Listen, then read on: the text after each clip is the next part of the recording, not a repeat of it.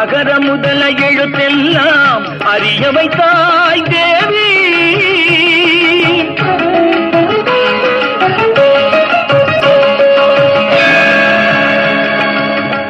இயலிசை நாடக தீபம் ஏற்றி வைத்தாய், இயலிசை நாடக தீபம் ஏற்றி வைத்தாய். பசுமை நேயர்கள் அனைவருக்கும் இனிமையான வணக்கம். பசுமை தொண்ணூறு புள்ளி நான்கு உங்கள் முன்னேற்றத்திற்கான வானொலி.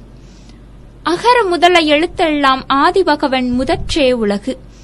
கடவுள்களுக்கு எல்லாம் ஆதிபகவன் ஒருவனே முதன்மையான கடவுள்.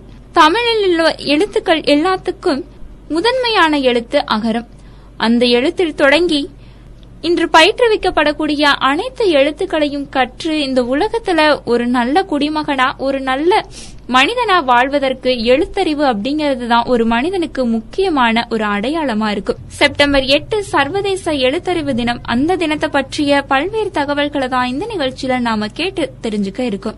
எழுத்தறிவு தினம் ஆண்டுதோறும் செப்டம்பர் எட்டாம் தேதி அன்னைக்கு உலகளாவிய ரீதியில கொண்டாடப்பட்டுட்டு வருது.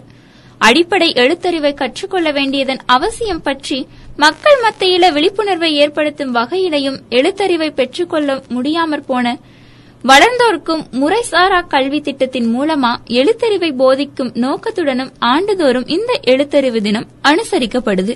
ஆயிரத்தி தொள்ளாயிரத்தி அறுபத்தி ஐந்தாம் ஆண்டு செப்டம்பர் எட்டாம் தேதி தெஹ்ரான் நகரில உலகளாவிய கல்வி அமைச்சர்கள் மாநாடு நடைபெற்றது. இந்த மாநாட்டில் உலகளாவிய ரீதியில எழுத்தறிவின்மையால ஏற்படக்கூடிய பிரச்சினைகளுக்கு தீர்வு காணும் முகமாக பல முக்கிய தீர்மானங்கள் நிறைவேற்றப்பட்டன. அதுல ஒவ்வொரு ஆண்டும் செப்டம்பர் மாதம் எட்டாம் தேதிய சர்வதேச எழுத்தறிவு நாளாக அனுசரிக்க வேண்டும் அப்படிங்கறதுதான் முக்கிய தீர்மானங்கள்ல ஒன்னா இருந்தது. அதனாலதான் இன்னைக்கு வரைக்குமே செப்டம்பர் எட்டாம் தேதிய சர்வதேச எழுத்தறிவு தினமா நாம கொண்டாடிட்டு வரோம். இதன் அடிப்படையில ஆயிரத்தி தொள்ளாயிரத்தி அறுபத்தி ஐந்து நவம்பர் பதினேழாம் தேதி யுனெஸ்கோ நிறுவனம் கூடியப்போ செப்டம்பர் எட்டாம் தேதிய சர்வதேச எழுத்தறிவு தினமா பிரகடனம் செய்தது. இந்த தினம் ஆயிரத்தி தொள்ளாயிரத்தி அறுபத்தி ஆறாம் ஆண்டு முதல் கொண்டாடப்பட்டுட்டு வருது. தனி மனிதர்களுக்கும் பல்வேறு வகுப்பினருக்கும் சமுதாயங்களுக்கும் எழுத்தறிவு எவ்வளவு முதன்மையானது என்பதை எடுத்துரைப்பதே இந்த நாளின் குறிக்கோளா இருக்கு. எந்த மொழியிலையுமே இலகுவான வசனங்களை எழுதவும் படிக்கவும் தெரியாமையே எழுத்தறிவு இல்லாமை அப்படின்னு ஐநாவின் சாசனம் எழுத்தறிவின்மைய வரவேற்குது. பொதுவாக எழுத்தறிவு ஒரு மொழியை வாசிக்க, எழுத, பேச, கேட்டு புரிந்து கொள்ளக்கூடிய ஆற்றலை குறிக்கும். இன்னைக்கு எழுத்தறிவு பல்வகைப்பட்ட தொடர்பாடல் முறைகளை பின்பற்றி ஒரு எழுத்தறிவுள்ள சமூகத்துடன் இணையாக பங்களிக்கக்கூடிய ஆற்றலை குறிக்குது. இதுல கணித்தலும் கணினி பயன்பாடும் அடங்கும் அப்படிங்கறதுதான் குறிப்பிடத்தக்க ஒன்னா இருக்கு. எழுத்தறிவு அப்படின்னு சொன்னோம் அப்படின்னாலே அது ஒரு சமூகத்தின் ஆணிவேர் அப்படின்னு தான் சொல்ல முடியும். ஏன்னா எழுத்தறிவு இருக்கக்கூடிய சமூகம் தான் ஒரு முன்னேற்றமான ஒரு வளமான ஒரு சமூகத்தை அமைக்க முடியும். அதனாலதான் இந்த எழுத்தறிவு தினத்தை நாம அந்த அளவுக்கு முக்கியமான ஒரு தினமா கொண்டாடிக்கிட்டு இருக்கோம்.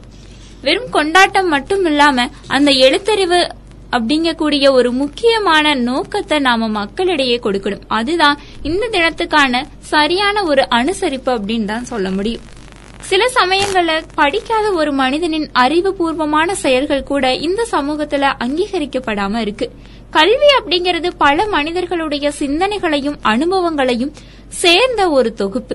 அந்த கல்வி இந்த உலகின் மீதான புரிதல்ல ஒரு நம்பிக்கையை ஒருவனுக்கு கொடுக்குது. அத்தகைய கல்வி அறிவை பெற்ற மனிதனுடைய சுய அறிவும் சேர்ந்து வெளிப்படக்கூடிய தருணம் தான் வளமுடைய தருணமா இருக்கும் இந்த சமுதாயத்துல. ஆறறிவு அப்படிங்கக்கூடிய அளப்பரிய சக்திய கல்வி எனப்படக்கூடிய கண்டுபிடிப்பால் தான் உலக முன்னேற்ற முனைப்பில் கட்டுப்பாட்டோடு செலுத்த முடியுது. தனி ஒரு மனிதன் படிக்கல அப்படின்னாலும் கூட அவனுடைய பெற்றோரும் அரசாங்கமும் பொறுப்பில் நழுவிய குற்றவாளிகளாதான் இருக்காங்க. படிக்காதவன் படித்தவனை வியப்பாக கவனிக்கிறான், படித்தவன் கல்விய முக்கிய உறுப்பாக கருதுகிறான். அதனாலதான் இந்த சமூகமும் ஒரு வளமான சமூகமா அமையுது. அதனாலதான் எல்லாருமே சொல்றாங்க எழுத்தறிவு தான் சமூகத்தின் ஆணிவேர் அப்படின்னு. குறுகிய காலத்துல பெரிய அளவிலான அறிவு வளத்தை மனிதனுக்குள் புகட்டக்கூடியதுதான் பள்ளி அறிவு. உலகத்துல எல்லோரும் கற்றவர்களாக அடிப்படை எழுத்தறிவை கற்றுக்கொள்ள வேண்டியதன் அவசியம் பற்றிய விழிப்புணர்வு முயற்சியாகவே சர்வதேச அளவில் இந்த எழுத்தறிவு தினம் கொண்டாடப்படுது. இந்த கல்வியின் அவசியத்தை திருவள்ளுவரும் அவருடைய திருக்குறள் வாயிலாக அருமையா எடுத்து காட்டியிருக்காங்க. கற்றவரே கண்ணுடையார், கல்லாதவர்களுக்கு முகத்தில் இருப்பது கண்கள் அல்ல இரண்டு புண்கள் அப்படின்னு சொல்லியிருக்காங்க. கல்வி அறிவு இல்லாதவர்கள் படித்த சமூகத்தினரோடு வாழ்ந்தாலும் கூட கண்ணுக்கு தெரியாத அறியாமை சுவர் கற்றவர்களோடு கலக்க முடியாமல் அவர்களை தடுத்துதான் வைக்குது. பாலியல் வன்கொடுமை, கொலை போன்ற செயல்களால், சந்தர்ப்ப சூழலாலும் உணர்ச்சி வசப்படுவதாலும் குற்றவாளியாவது பெரும்பாலும் படிக்காதவர்களால்தான். தண்டனை பற்றிய விழிப்புணர்வு பெறாததும் அணுகுமுறை குளறுபடிகளும் கூட படிப்பறிவு இல்லாததால் தான் இவங்களுக்கு அது ஏற்படுது. சர்வதேச எழுத்தறிவு தினத்தை பற்றி யுனெஸ்கோ பொதுச் செயலாளர் கூறுகப்போ, புதிய தொழில்நுட்பங்களும் மொபைல் போன்களும் எழுத்தறிவு வளர்ச்சிக்கு புதிய வாய்ப்புகளை உருவாக்கி இருக்கு அப்படின்னு சொல்லியிருக்காங்க. கல்விக்கு அடிப்படையா விளங்குவது எழுத்தறிவு. ஒருவனுக்கு ஏற்றம் தரக்கூடியதும் இந்த எழுத்தறிவு தான். இது ஒவ்வொருவரின் அடிப்படை உரிமையாகவும் இருக்கு. எழுத்தறிவு பெற்றால்தான் ஜனநாயகத்தில உரிமைகளை நிலைநாட்ட முடியும். சமூக மற்றும் மனித முன்னேற்றத்திற்கு இது அவசியமான ஒன்னா இருக்கு. அதனால எழுத்தறிவு பெறுவது அப்படிங்கறது ஒவ்வொருத்தரோட கடமையாவும் இருக்கு, அவசியமாவும் இருக்கு. உலகத்துல அனைவரும் எழுத்தறிவு பெற வேண்டும் அப்படிங்கிற நோக்கத்துக்காக தான் இந்த செப்டம்பர் எட்டாம் தேதியை நாம உலக எழுத்தறிவு தினமா கடைபிடிச்சிட்டு வரோம். ஏதாவது ஒரு மொழியில் புரிதலுடன் சரியாக பேசவும் எழுதவும் தெரிந்தவரை எழுத்தறிவு பெற்றவராயிருக்காங்க.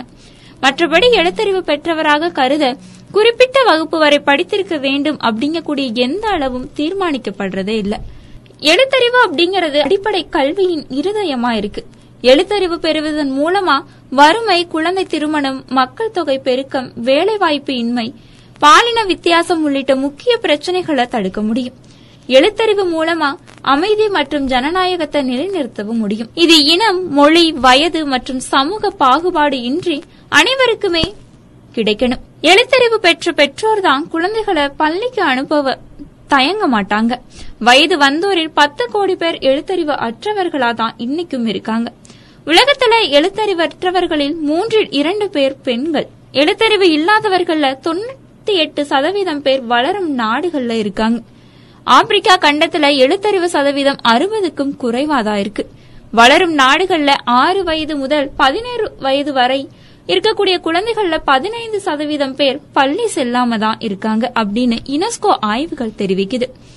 சோ இது மாதிரி வளரும் நாடுகள்லயே இந்த அளவுக்கு எழுத்தறிவின்மை இருந்தது அப்படின்னா நிச்சயமா அந்த நாடுகள் ஒரு மோசமான நிலைமையை சந்திக்கும். சோ அதுக்கு நாம சப்போர்ட் பண்ணாம எல்லாரையுமே, நமக்கு பிறக்கக்கூடிய குழந்தைகளா இருக்கட்டும், படிக்க முடியாம வசதி இல்லாம இருக்கக்கூடிய குழந்தைகளா இருக்கட்டும், நம்மளால முடிஞ்ச உதவியை செய்த அவங்களுக்கும் எழுத்தறிவை நாம புகட்ட வேண்டும். எழுத்தறிவு அப்படிங்கறது ஒரு மனிதனுக்கு இந்த உலகத்துல வாழ்வதற்கான ஒரு அடிப்படை உரிமை அப்படிங்கறத இவ்வளவு நேரம் நான் சொல்லிட்டு இருந்தேன். கற்றது கையளவு, கல்லாதது உலகளவு. கற்றது கையளவு, கல்லாதது உலகளவு. அந்த கையளவாவது நாம முழுமையா கற்றுத்தேரணும். அதுதான் இந்த உலகத்துல பிறந்ததுக்கும் நமக்கு மிகப்பெரிய ஒரு பயனையும் கொடுக்கும். இந்த நிகழ்ச்சி உங்களுக்கு ரொம்பவே பயனுள்ள வகையில் அமைஞ்சிருக்கும். இனி வேறொரு நிகழ்ச்சியில் உங்களை சந்திக்கும் வரை உங்களிடமிருந்து விடைபெறுபவர் உங்கள் இனிய தோழி இளமதி. நிகழ்ச்சி பற்றி உங்களின் கருத்துக்களை தபாலில் எழுதி அனுப்ப வேண்டிய முகவரி எச் டூ பை தேர்ட்டி, ஆரம் காரணி, second cross, main road, Dindigul. நிகழ்ச்சி பற்றி உங்களின் கருத்துக்களை வாட்ஸ்அப்பில் அனுப்ப வேண்டிய எண் தொன்னூற்று நான்கு எண்பத்தி ஆறு தொன்னூற்றி ஏழு நாற்பத்தி ஏழு நாற்பத்தி ஏழு. நன்றி நேயர்களே. நெஞ்சை இன்று குளிர வைத்தாய், உயிர்மையை எழுத்தெல்லாம் தெரிய வைத்தாய், உயிர்மையை எழுத்தெல்லாம் தெரிய வைத்தாய். உமையின் வாய் திறந்து பேச வைத்தாய் அம்மா, பேச வைத்தாய். அகர முதல எழுத்தெல்லாம் அறிய வைத்தாய்.